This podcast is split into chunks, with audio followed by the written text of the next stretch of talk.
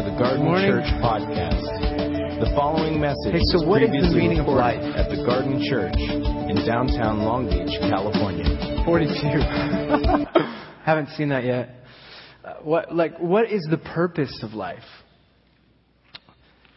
Is there a God and what is he like?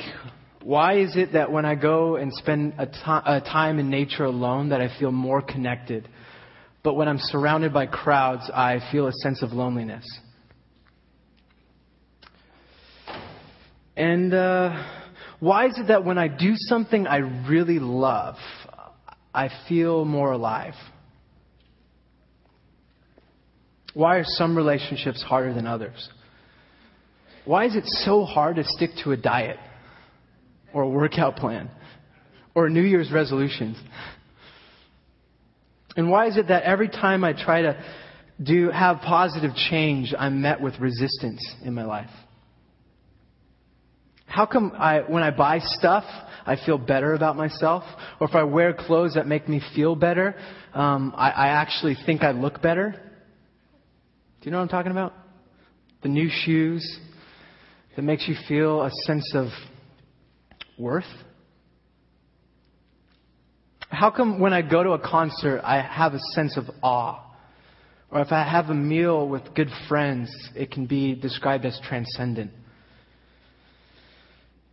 And what does any of this have to do with God? Or life's toughest questions? How do I live as a good Christian? Or what is God's will for my life? It seems like there are a lot of books to answer these questions.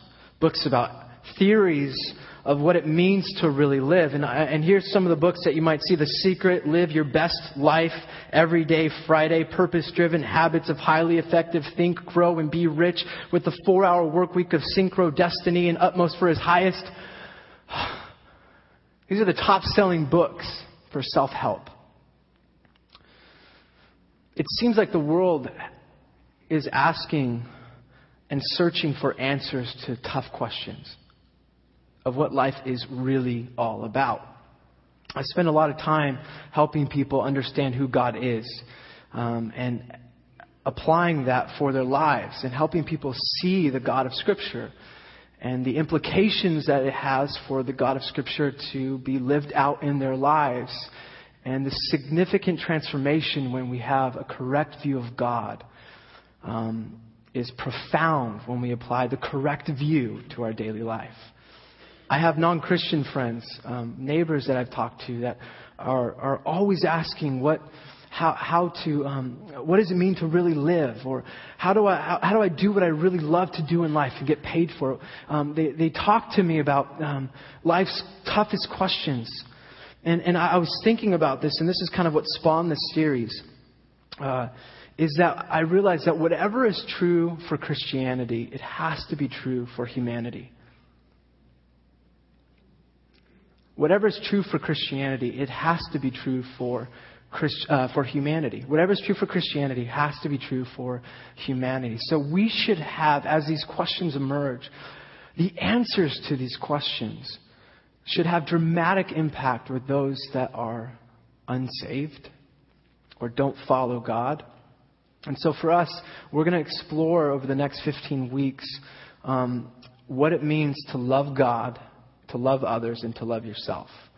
And I think Jesus has some interesting things to say. And so I just want to intro the series um, uh, with uh, some some scripture. If you if you're with me, we're going to talk about this. So if you have a Bible, go to Luke. And if you don't have a Bible, just raise your hand. Uh, Greg's going to pass them out. There are Bibles up in the front and both on the right and left. There are Spanish Bibles. If you speak Spanish, we have those now. Um, and I just encourage you to have have the written word in your hands, not just an iPhone or Android or whatever it is. But it's good to be flipping through pages as we read about the significance of what this means for us today. So Luke chapter 10. Jesus is asked a very common question, a, very important question in verse 25. It says, An expert in the law stood up to test Jesus. Teacher, he, he asked, What must I do to inherit eternal life? Olam Haba. What does it mean for me to live on in the age to come? This is what he's asking. He's not asking, how do I go to heaven when I die? He's asking from a Jewish perspective, when the age to come, when God enters back into history, how do I continue on living a blessed life with God? This is a very common question in the first century. Uh, religious leaders would want to know, and the question is, has to do with Jesus' interpretation of the uh, of the entire law. And he, like a rabbi, Jesus responds, "What?" Uh, verse 26. Well, what is written in the law? He replied, "How do you read it, or how do you interpret the law?" He answered, Love the Lord your God with all your heart, with all your soul, with all your strength, and with all your mind. And love your neighbor as yourself. You've answered correctly. Jesus replied, Do this and you will live. He got it right. And if you follow the Gospels, rarely do people get it right with Jesus. Have you noticed that? He's always like, Is it this or this? And, and Jesus kind of replies, Well, it's kind of, it's this.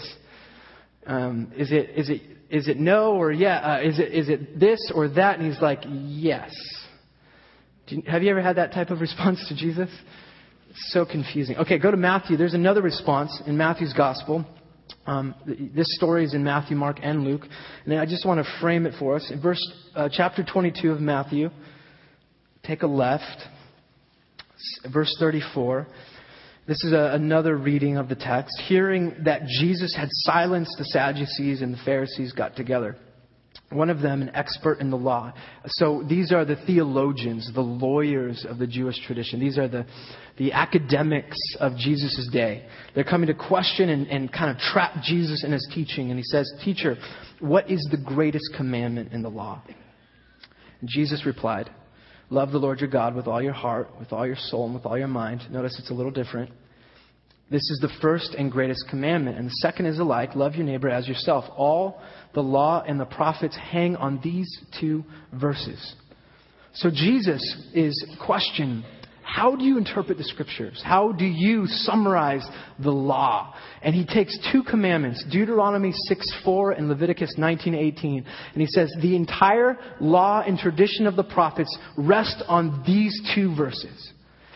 In order to understand everything else, all you need to understand is love God and love others as yourself. So Deuteronomy 6:4 and Leviticus 19:18. This question was common. Um, the question was about how do you interpret Scripture, Jesus? They want to know. Uh, rabbis in the first century would would do this all the time. They wanted to bring the, the, the 613 commandments. There were 613 commandments in the Torah: Genesis, Exodus, Leviticus, Numbers, and Deuteronomy. 248 of those commandments were positive, and 365 were prohibitions. And so for them, this wasn't a, a hypothetical question. This was a, a, a, practical question. What does it mean to fulfill the, the Old Testament, the laws? And so you would try to condense uh, the commandments to fewer and fewer precepts. And so this was practiced by the Jews. Let's look at some of these um, texts. So you had rabbis over time that would take Micah 6 8 and say, This is what it means to fulfill the law. Act justly, love mercy, walk humbly with your God. Isaiah 56, maintain justice and do what's right. Um, the, the, rabbis of, of, the Old Testament and um, during the intertestamental periods and still to this day, they would try to reduce the scripture, the laws, to just a few words. Seek me, the Lord, and live. Habakkuk 2 4, the righteous will live by faith. One, a, a famous rabbi, Hillel, a hundred years before Jesus was even born, says whatever, this is, this is the command. This is what it means to fulfill the Torah, the law of God. Whatever is hateful to you, do not do that to your fellow. Does it sound familiar? Jesus inverts it. Do unto others as you would have them do to, uh, unto yourself. That's from Hillel. And then Rabbi Akiva, in a hundred years after Jesus dies, says, You shall love your neighbor as yourself. This is the great principle of the Torah. So, this is a very common Jewish practice. And so, Jesus' response as a Jew, he's responding in a very traditional way. And he takes the, the most famous passage that the Jews practiced, the Shema prayer. If you would, go to Deuteronomy 6 4. And I want to just frame our time understanding the Jewish perspective of the Torah, of what it means to live a righteous life with God. So Deuteronomy 6:4, it's called the Shema. And traditionally, um, every, this was the first prayer taught to any Jewish child. And if you would wake up and put your feet on, the ground, you would say the Shema. When you went to bed, you would say the Shema. As you exited your house and entered your house, you would say the Shema. When you go to uh, the synagogue on Saturdays, you would recite the Shema. And uh, the, the congregations or the, the, those attending the synagogue would stand up. So why don't we stand, if you can, please stand with me. And let's recite out loud. One of the earliest, what they would say is the Jewish creed. And it's, we're just going to recite four and um, five. And it says this. Let's say this together. Hear, O Israel, the Lord our God, the Lord is one. Love the Lord your God with all your heart, with all your soul, and with all your strength. All right, stay standing. Let's try this in Hebrew. Here it is. Yeah, I'm going to teach you some Hebrew. Can you go to the next slide real quick? Um, and we'll come back to this. Alyssa, thank you. Ready? I'll say it and then you can, you can practice. Shema Israel, Adonai Eloheinu, Adonai Echad. Ready? Shema Israel, Adonai Eloheinu, Adonai Echad. You can be seated. Shema Yisrael Adonai Eloheinu Adonai Echad. This is what you would recite as a creed. This is fundamental to, this is the declaration of all things spiritual for the Jewish community. Shema Yisrael, hear Israel, listen up. Adonai is a, a, variation of God, and the original translation was Yahweh, Y-H-W-H, the, um, the unspoken name of God, so they changed it to Adonai. Eloheinu is El, comes from another variation of God, so it's God is our God, God, Echad, one, or oneness, or alone. So it's a, a proclamation that Israel is, uh, God is our God. Israel. He alone, or He is one. And then it goes on and says, Love the Lord your God with all your heart, with all your soul, and with all your strength. These commands that I give to you today are to be on your hearts. Impress them on your children. Talk about them when you sit at home, when you walk along the road, when you lie down, when you get up. Tie them as symbols on your hands. Bind them on your foreheads. Write them on your door frames of your houses and on your gates. When I go to, I went to Israel uh, in November with my wife, and we we stayed in a hotel in Jerusalem, and in every hotel we stayed at actually has the commandments written uh, on the doorpost. So you have these metal, these golden, um, uh, what's it called? Yeah, mezuzah. Yeah, that's right. Say it again. Yes, mezuzah. And that would you touch it as you walk in and recite the Shema. Some of some of the uh, Orthodox Jews would do that. So um, this was the central command for the Jewish community. So Jesus to respond with, with this was absolutely normal.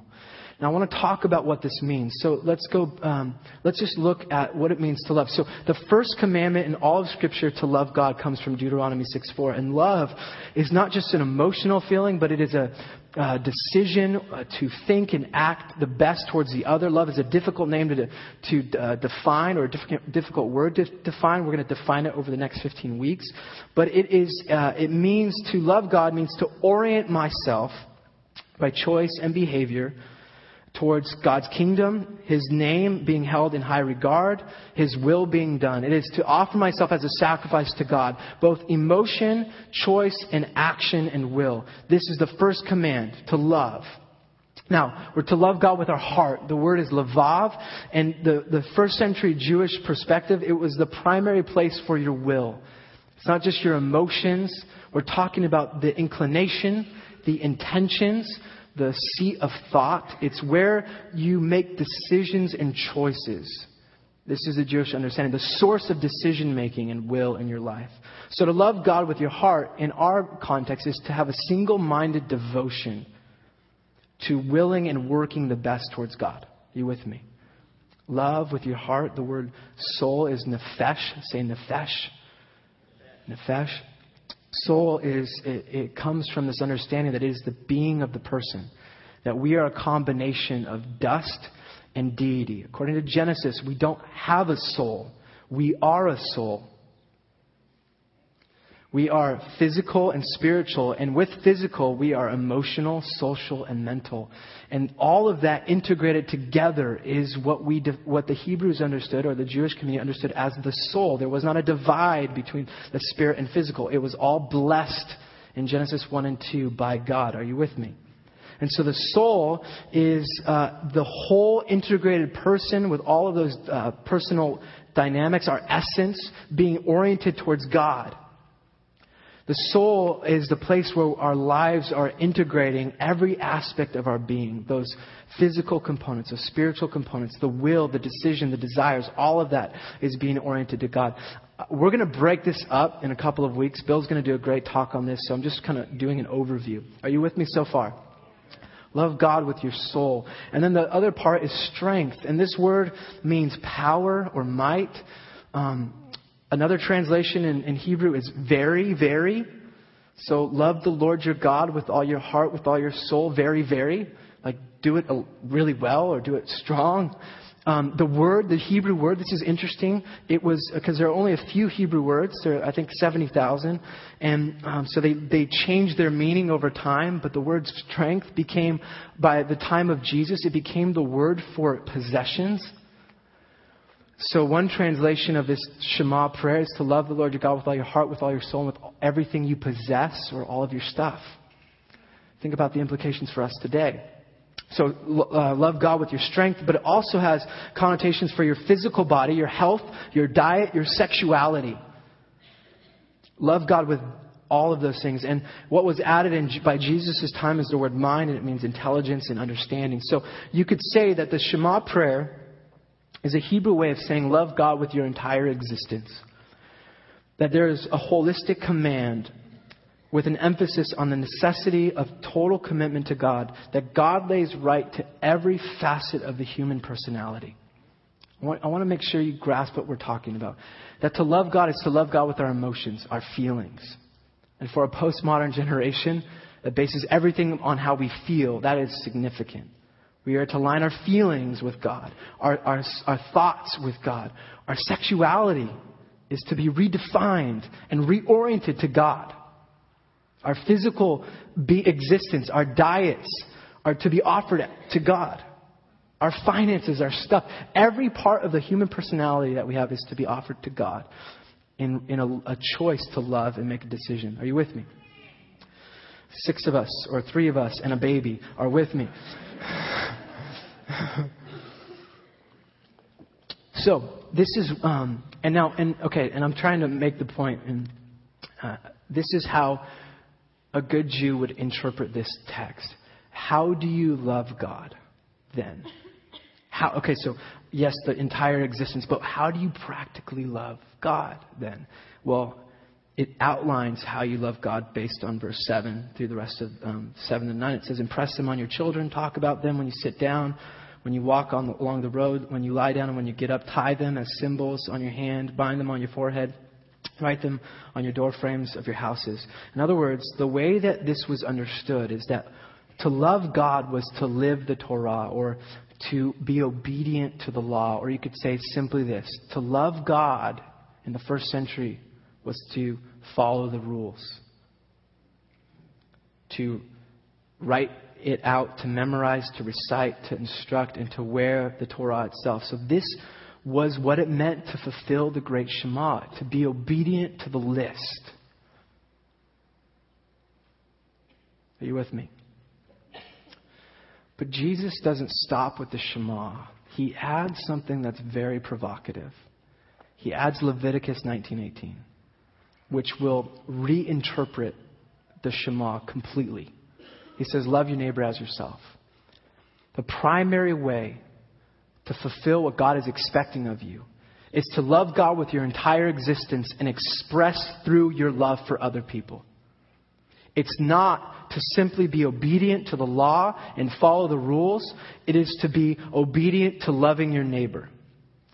All right, let's, let's, I want to go back to that story in Luke, and this will all tie together. Just stay with me. Don't check out if you're new.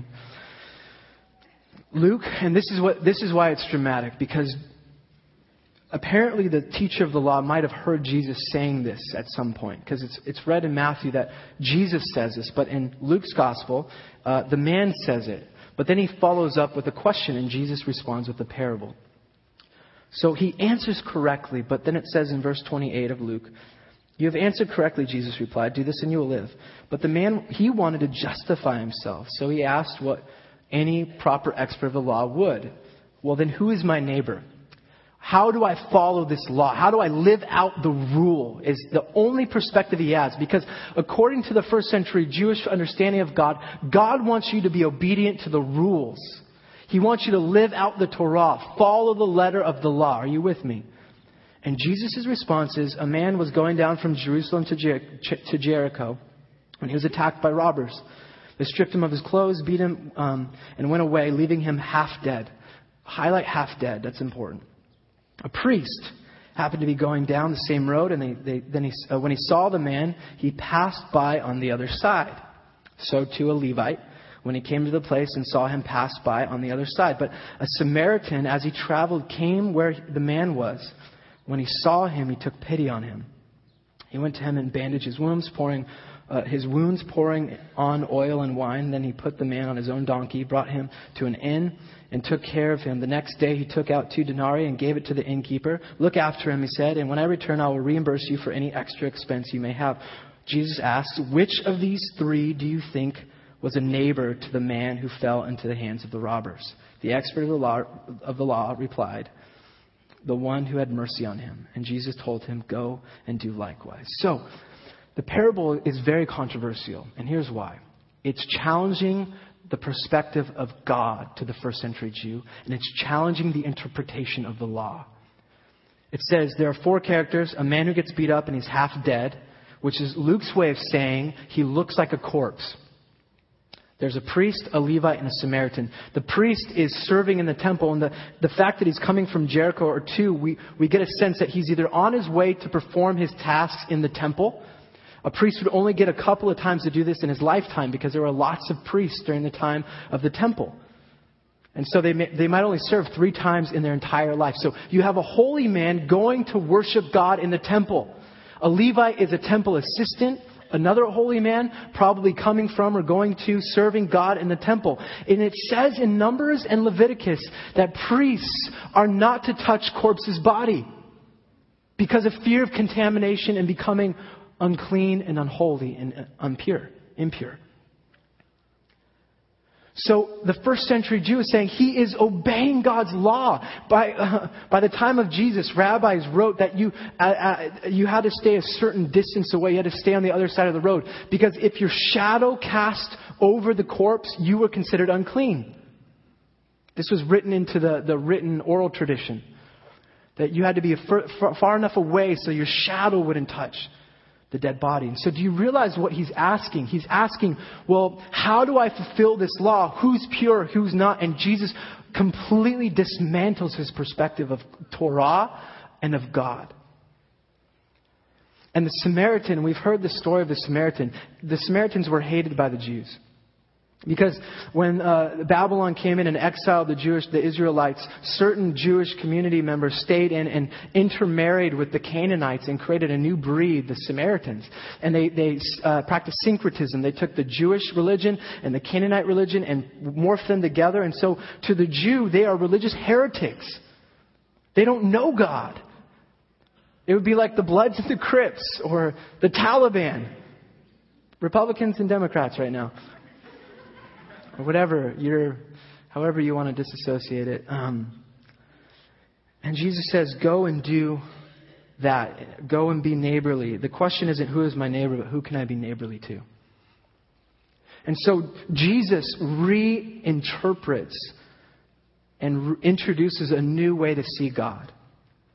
Loving God is directly linked to how we love others. We are to not question who is my neighbor, but to ask who can I be neighborly to. Jesus calls us to surrender our safe neighbor love and look to those in need. And so, in other words, this commandment says this a spiritually formed person loves God by following Jesus and by pursuing a love for others. This is the primary way we are to reorient our existence around following Jesus and loving our brothers and sisters as we love ourselves. This is the secret to becoming fully alive.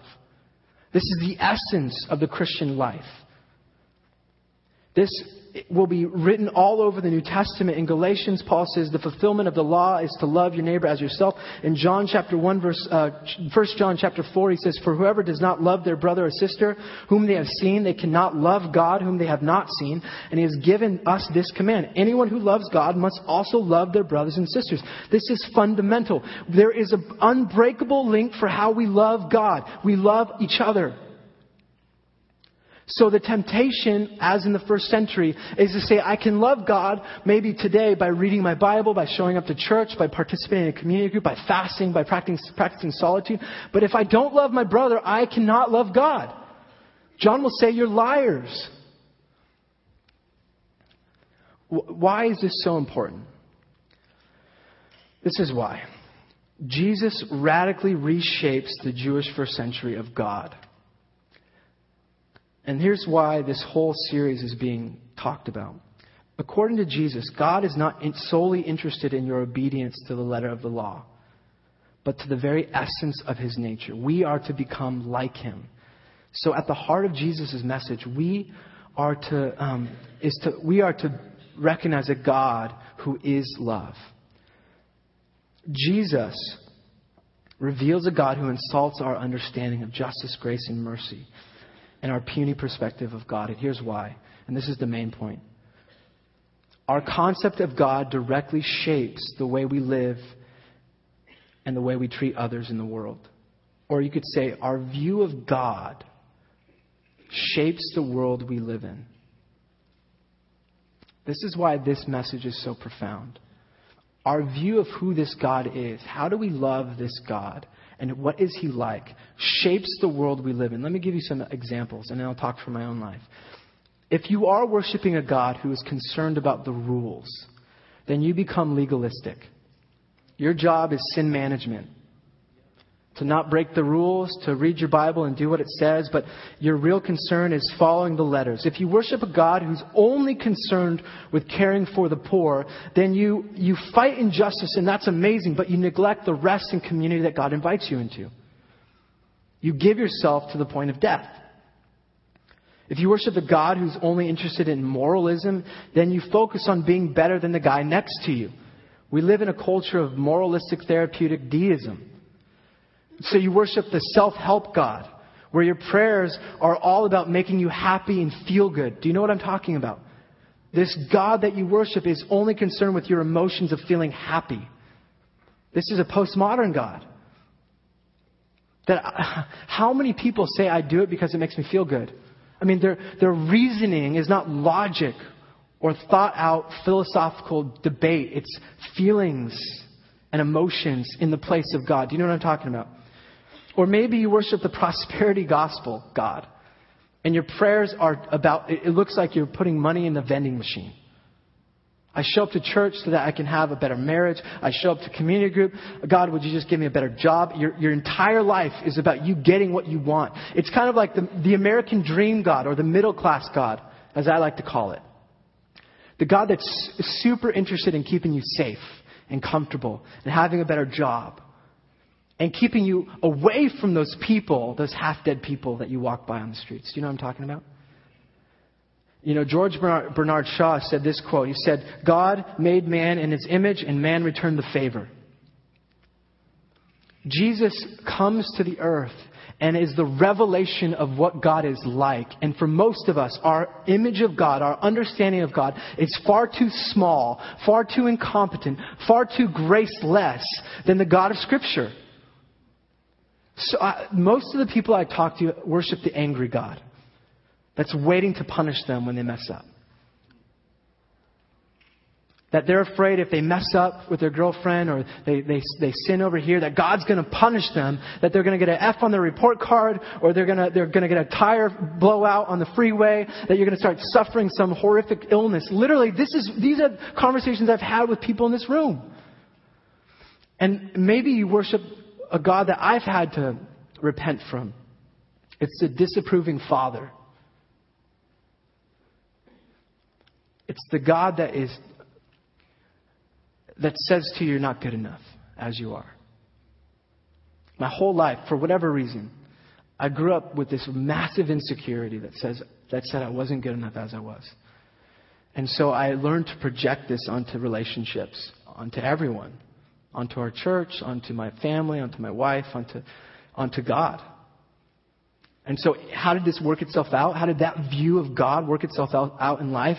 When I was a senior in high school, I was on the all male hip hop dance team, as you know. I was part of a comedy improv group that I managed. I was the president of drama club. I was in every play. I was in choir. I was a triple threat dancer, singer, actor. And National Honor Society president. I was an ASB Renaissance president. Um, I served at the church. I exhausted myself because my value came from getting people's approval. Now, when you get married, it's I'm doing the same thing for my wife. It's all this stuff, and she wants her. Of course, her love language is quality time. All I want to do is acts of service. Like, just, no, I wash your car. I clean the house. She's like, just sit with me and do nothing. What? Imagine that to God now. I come back to faith when I was 18. I left the faith. I convinced, I did reverse apologetics at UCSB. I convinced people to leave the faith. I came back with this massive weight of guilt. You know how I fixed it? I got a big old NASB cross-reference Bible. I printed off all the apologetic stuff off the website. I went to Huntington Beach Pier and tried to convince people by yelling at them that they're going to hell to come back to faith. I started a, a, homeless ministry in college in downtown LA at Skid Row and MacArthur Park every Saturday passing out food, sometimes by, my, by myself. Because deep inside, I had this massive wound that was projecting it to God that God's only pleased with me if I do all this stuff for Him. I read my Bible all the time, Bible in 90 days. I did, started small groups, sexual purity groups. I started church when I was 23. I mean, there was this massive wound inside of me trying to prove that I'm, God noticed me. I'm good enough, right? Our view of God shapes the world we live in. It shapes the way we treat each other. And Jesus is radically redefining what God is like in Scripture. I don't know what God you worship, but our goal is to come to the God of Scriptures who wants you to become fully alive. We're not talking about self help. Because if you follow Jesus, you'll read things like, hey, if you don't hate your brother and sister and mother, you're not worthy of me. If you don't, if you really want to live, you have to die to yourself. You have to carry a cross. That's not very convenient. Unless your cross has an iPod adapter in it.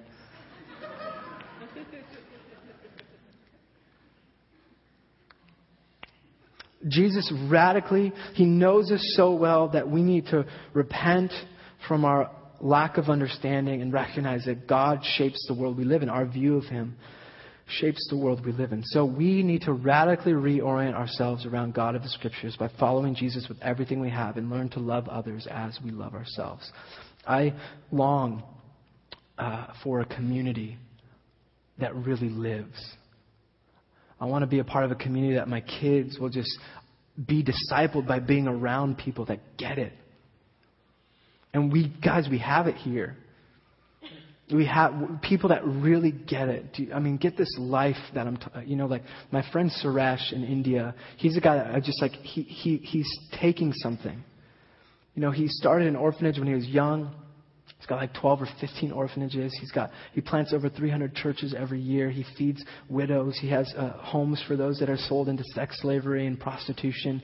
Yeah, he, he, he lives this, he, he has, he's been given four story homes to live in with his family. He's adopted like 14 kids.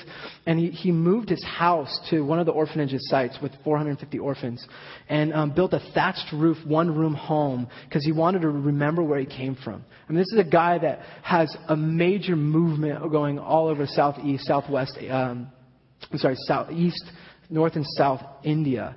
I mean, he's just a phenomenal guy, and he gets this. He can't imagine loving God by not taking care of the orphans and the widows and the, those that have AIDS and those that are dying of leprosy. And that's, okay, that's the extreme. I look at my mom, and I don't know if she's here, but my mom models this crazy life to me, and she always has since I was a kid. My mom, we had a, a five bedroom house and my, I had two brothers, and we always had to share a room because we had families living with us all the time. We never had a, a really a family meal alone because we always had extra people at the table. Uh, uh, Thanksgiving and Christmas filled with people at our, at our table. 50 people coming. They're strangers, but my mom always said they're family.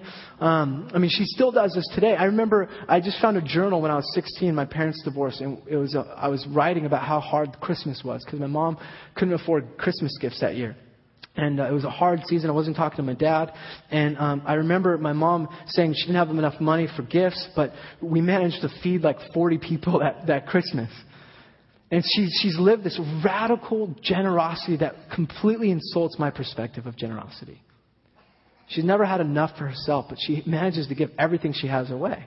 She's, to this day, she has college students, people that can't afford rent, living in her home for free. I mean, that's just what she gets. And it's this, this perspective that I look at people that have multiple homes and they're just not living. And then I look at people that barely are getting by and they're full of life. Do you know what I'm talking about? Uh, there's a couple in our church that uh, uh, they don't know I'm going to share this story, but they they uh, he started serving, uh, setting up chairs and, and making coffee, and he he comes here early on Sunday. To he has a full time job. His wife has a full time job to to make coffee for us and set up on Sunday, only to drive back to California Heights up past the 405, pick up his wife, and come back to church. They, they had to take over their community group because no one else would do it, and they didn't feel worth. They, they didn't feel like they could. They, they weren't called to it. I mean, they didn't know if they were called to it. They didn't feel good enough to do it. And they're amazing community group leaders. They took their community group to Lincoln Park on Saturday to serve the homeless. I mean, they're modeling this life, and they would never think they they, they got it, but they got it. I mean, it's that simple. It's taking friends that don't have homes on Sunday to lunch it's caring for uh, the, the single moms in our, in our community that aren't going to get Mother's Day presents next week. It's showing up with Easter baskets for the families that can't afford it in our church or that are, are fostering kids. I mean, this is what it means to really live. And we get it, get it on Sunday, we get it, you know, theologically, but we, we don't get the practice. Because everything inside of us wants to stand on the other side of the road and just walk by. It doesn't take much to be really creative on what it means to love others. We don't have to go to Africa. Some of us are called to Africa. We literally have enough resource in here to meet everyone's needs. And so, as we talk about this series, we're seeing it. I want to highlight stories where it's happening.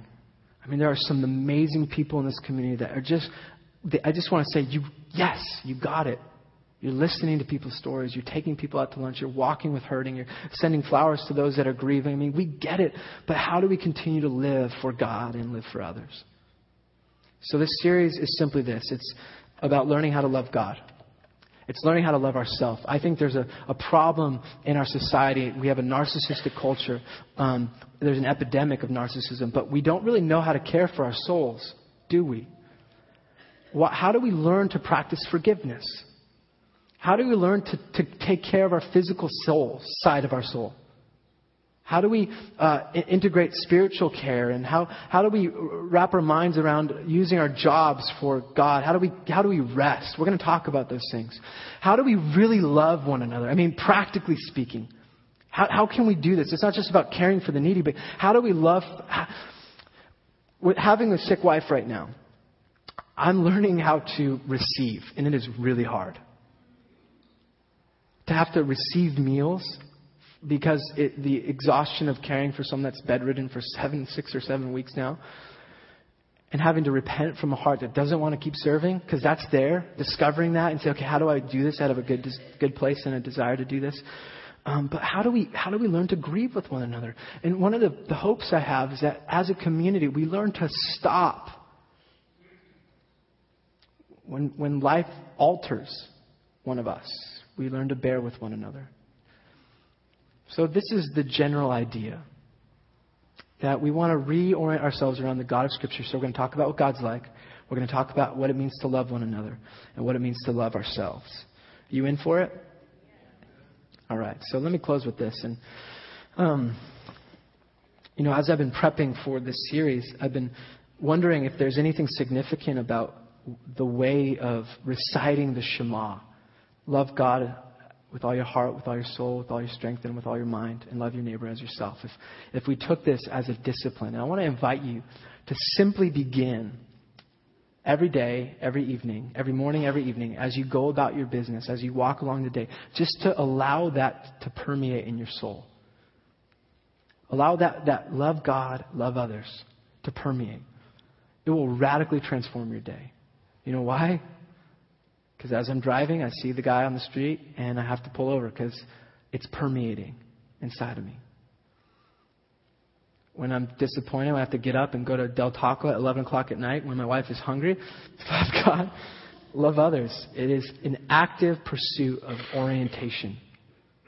So I just want to invite you as a discipline as we move about. Let's just try to recite this together. So let's stand and we're going to, we're going to read what Jesus says in Matthew together.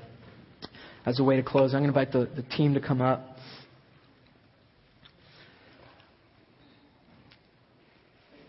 Matthew 22. So if you could go back to Matthew 22, Melissa, for me, if you have a second, so we can recite this, unless you guys already have this memorized verse 37. And we'll skip to verse, uh, verse 39. And so it says this. Let's say it together. I'll just say it and then you can repeat. Love the Lord your God. With all your heart, with all your soul, and with all your mind. Love your neighbor as yourself. Lord Jesus, we invite you now to help us understand what this means. To live fully alive to you. Holy Spirit, would you give us your grace now to recognize where we have idols and false images of God? I pray for my brothers and sisters that, that worship the disapproving Father or the, the vending machine God or um, the angry God, the gods that don't look like you in Scripture at all. And I pray that we can surrender those and come into a place of understanding. Lord Jesus, I pray desperately for a community that really gets love others. The unbreakable link to loving you is actually expressed in our love for one another.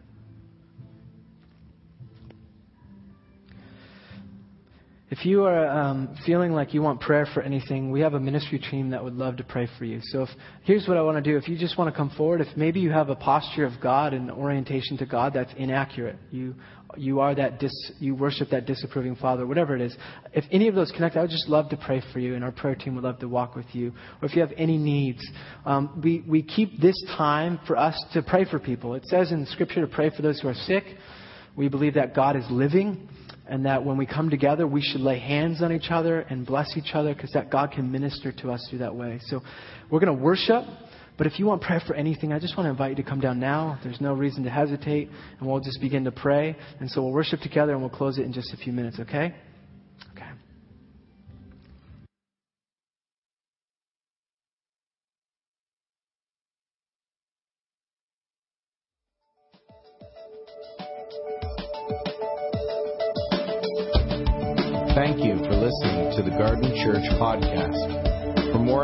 Information about the Garden Church, visit thegardenlb.org.